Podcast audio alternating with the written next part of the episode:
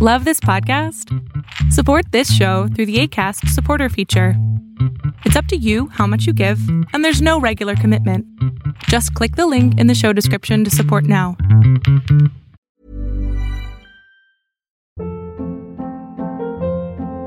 Hold up. What was that? Boring. No flavor. That was as bad as those leftovers you ate all week. Keke Palmer here, and it's time to say hello to something fresh and guilt-free. Hello Fresh. Jazz up dinner with pecan-crusted chicken or garlic butter shrimp scampi. Now that's music to my mouth. Hello Fresh. Let's get this dinner party started. Discover all the delicious possibilities at hellofresh.com.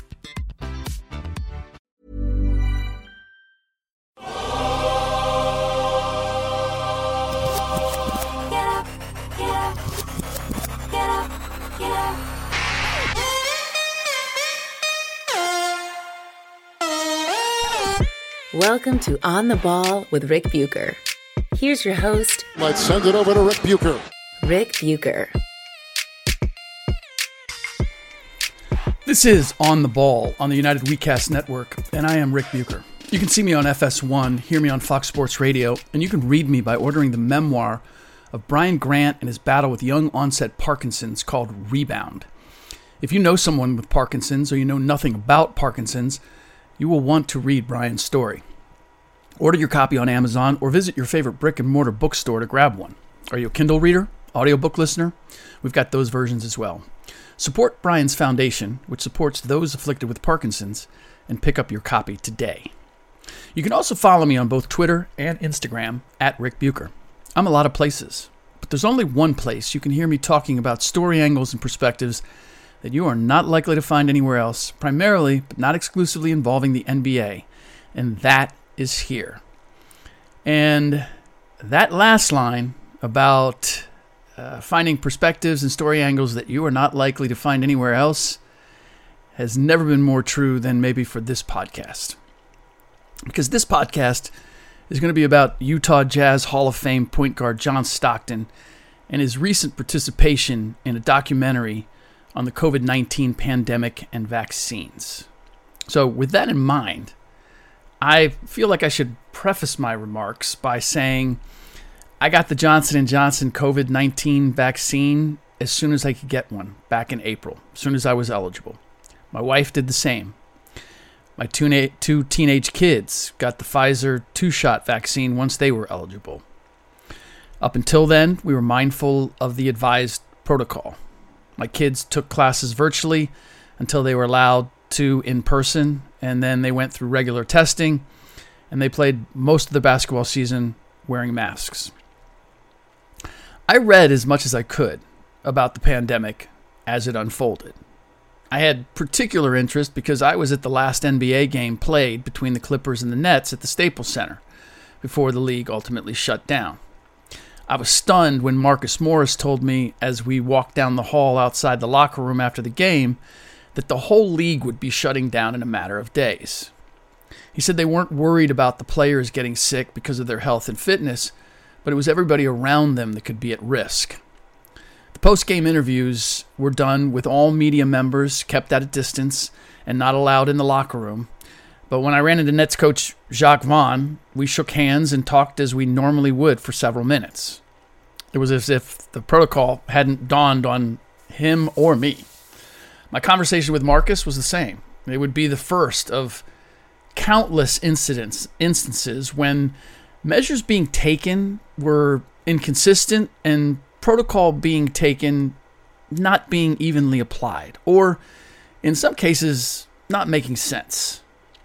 The latest might have been last week when my daughter played in the Bay Area Central Coast Section Championship in basketball. We played in the opposing team's gym, Archbishop Mitty, big powerhouse athletic school in the Bay Area. And they required fans of the visiting team to sit in the upper section, up and above the team benches, while home and non visiting team fans were allowed in the sit- to sit in the bleachers on the other side. Uh, they had a strict count on a number of people who were allowed to purchase a ticket, so they knew exactly how many people were attending the game. There was no protocol uh, applied or enforced for keeping anyone separated, and there was ample room in the bleachers reserved for the home team and non visitors, even if everyone sat apart. The protocol, in short, made no sense and hinted at other motives, as in giving the home team an advantage with their fans sitting closer to the floor. Our team fans couldn't even see us, or our team couldn't even see us unless they stepped out on the court, craned their necks, and looked up. I was actually confronted by one of the school officials when I tried to walk to the other side of the gym and was given a hodgepodge of reasons why. Uh, that it was policy, that it was protocol, that it was uh, ultimately it was trying to put together a mishmash to explain why they were putting us out of sight and hopefully out of mind.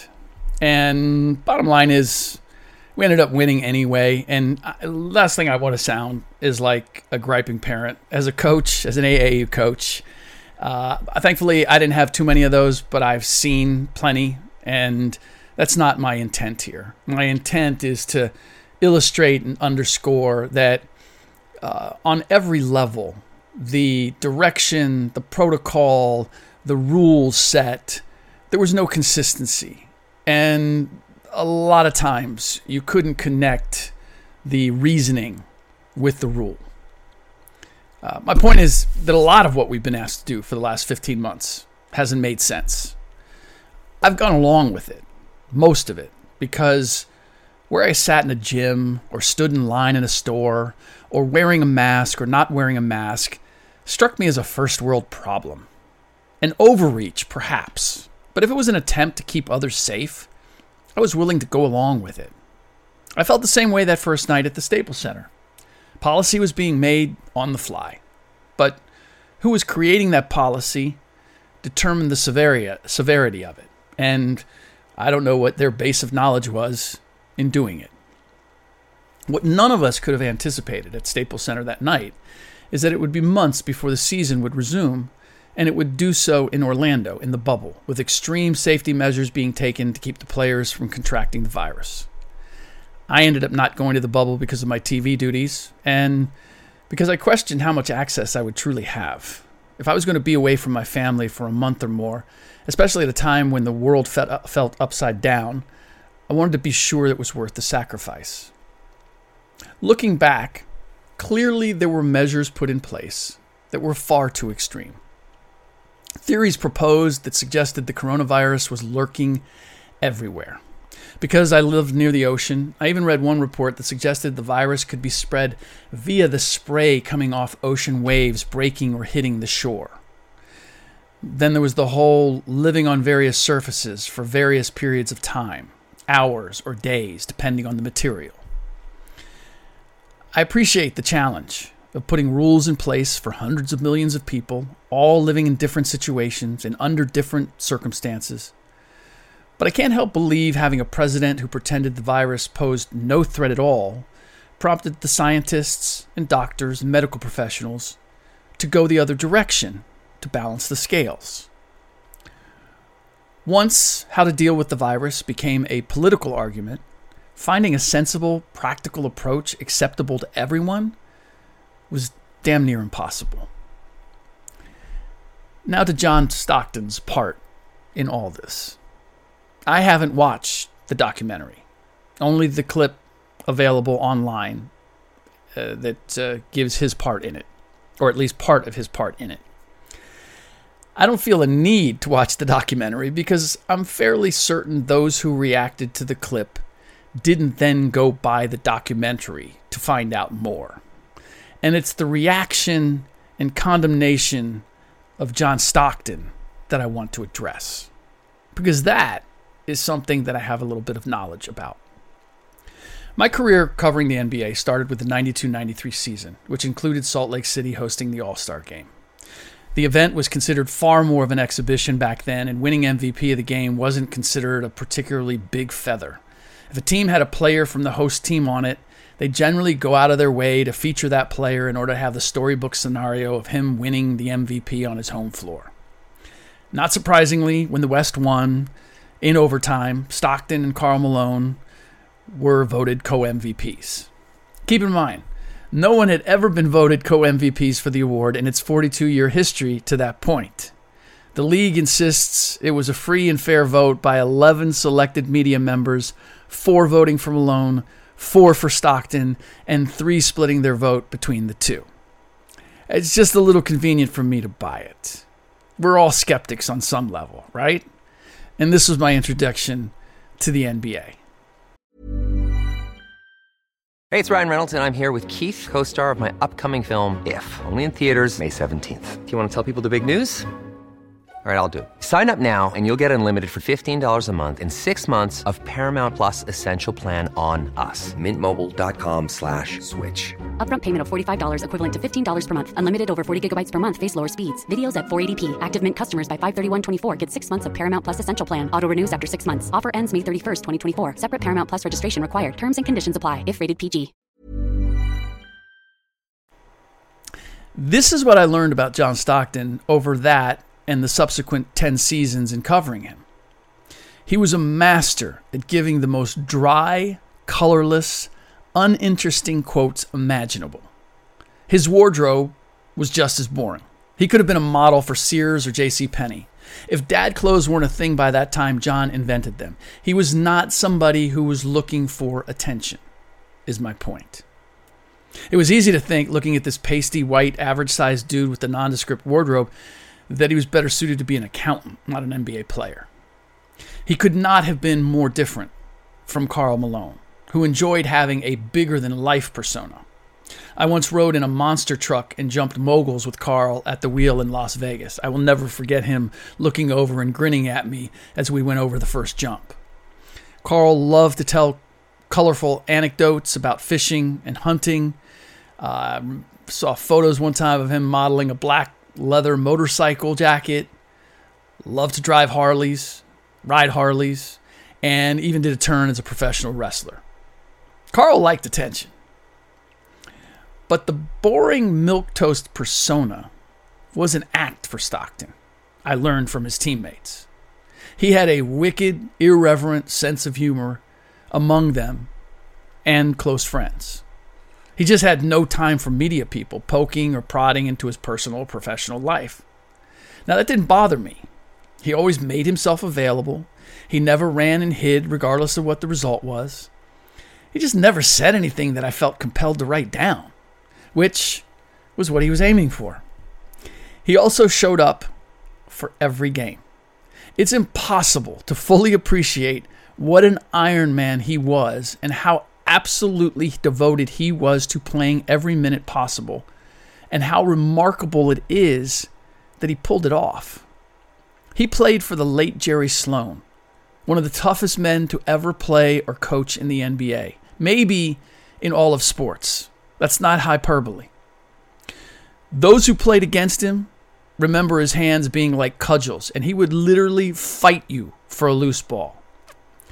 I'll never forget the look on his face anytime an opposing player or coach would talk trash to him.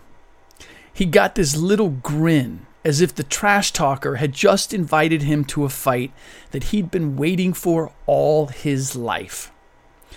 One of my favorite stories is when Karl was dealing with a sprained knee and he was considering playing with a sleeve over it. I was there. They were playing the Blazers. I was in the locker room, happened to be talking to Karl at the time, along with a couple other media members.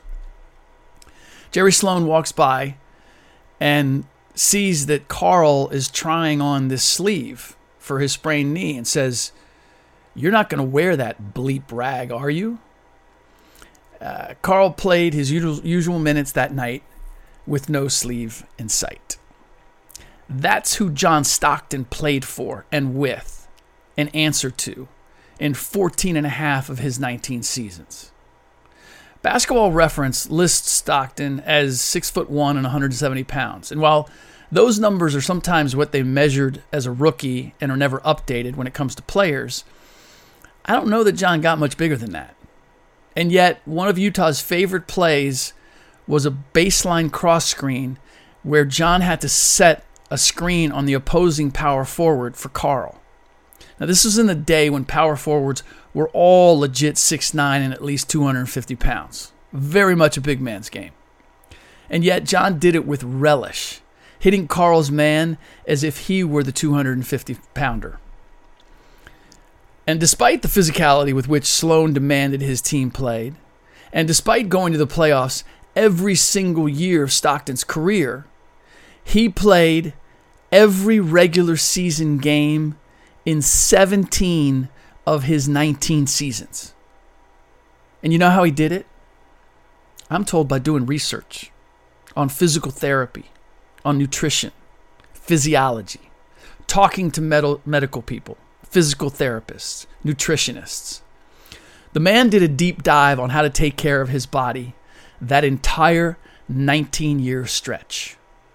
Now, a lot of people can study a subject and still not understand it or know how to apply it.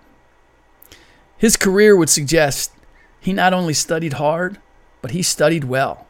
He knew his subject. My understanding is that his research into how the body works didn't end with his career either, since I've been told he's continued to play on a regular basis up in Spokane at his alma mater, Gonzaga, with players currently playing for the Bulldogs. As someone who is basically the same age, that impresses the hell out of me. Because while I might get on a road bike and work out and surf, the idea of playing hoops, I've done that a couple times. God bless him. He knows more about how to take care of his body than I do. I offer all that as a prequel to John participating in the documentary on the COVID 19 pandemic that has resulted in a backlash of criticism toward him. Now, I'm not here to defend the documentary, why it was made, or some of the conspiracy theories espoused in it. I don't know when John participated in it, why he participated in it, or if he knew what the final product would look like. And those are all fair questions. What I find unfair is labeling him as a tinfoil hat crazy person who thinks he knows more than epidemiologists, scientists, and health administrators because he expressed the view that authorities' reaction to the pandemic was excessive, somewhat paranoid, and inconsistent. Well, call me a crazy person too, because I had some of the same thoughts and questions. I also don't like that he's being mocked for saying he's done his own research, and his findings raise questions about what we were advised to do, wearing masks included, or at least the efficacy of them. This is not someone who started studying the human anatomy and his reaction to various conditions last year, or that it was isolated just to what do I do in the pandemic. He spent several decades studying the human anatomy with the intensity of someone whose livelihood depends on it. I assure you, based on the names I saw killing him on social media, they don't know a tenth of what John does when it comes to science and the human body.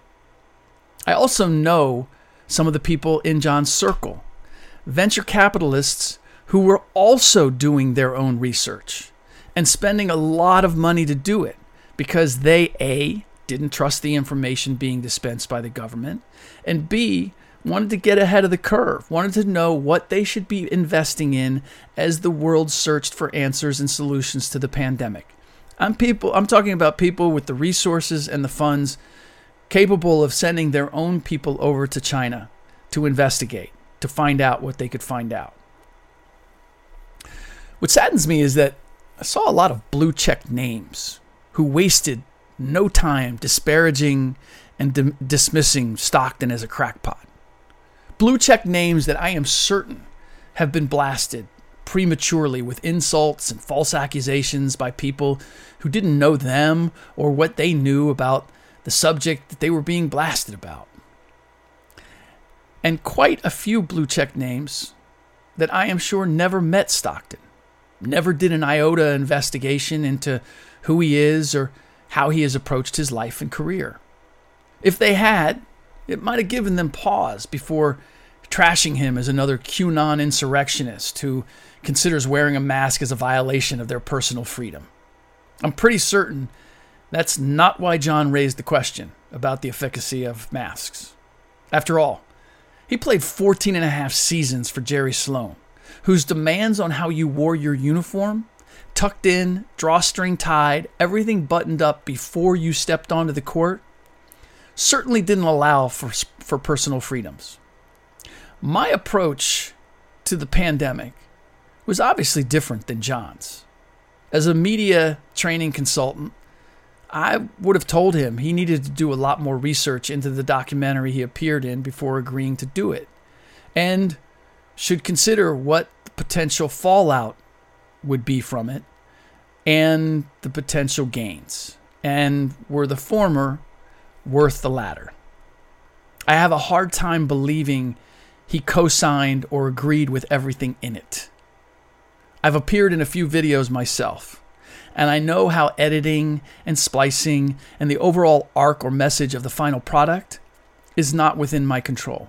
I can't recall being massively burned, but there were times when I watched the final product and it wasn't the conclusion I would have reached based on my knowledge of the subject, nor the conclusion that I anticipated would be reached.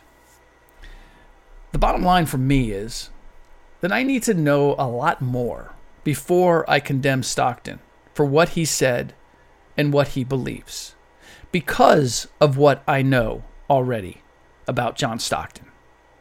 His track record, as far as I'm concerned, has earned him that. All right, that does it for this episode of On the Ball on the United WeCast network.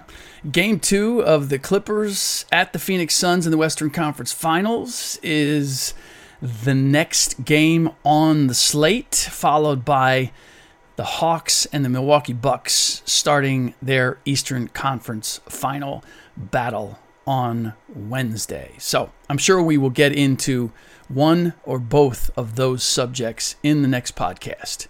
In the meantime, as always, thanks for listening.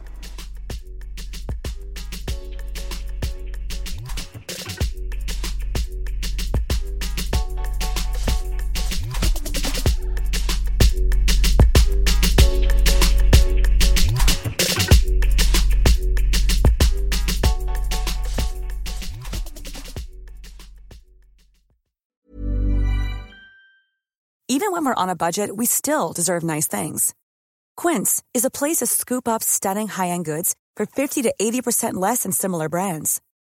They have buttery soft cashmere sweaters starting at $50, luxurious Italian leather bags, and so much more. Plus, Quince only works with factories that use safe, ethical, and responsible manufacturing. Get the high-end goods you'll love without the high price tag with Quince. Go to quince.com/style for free shipping and 365-day returns.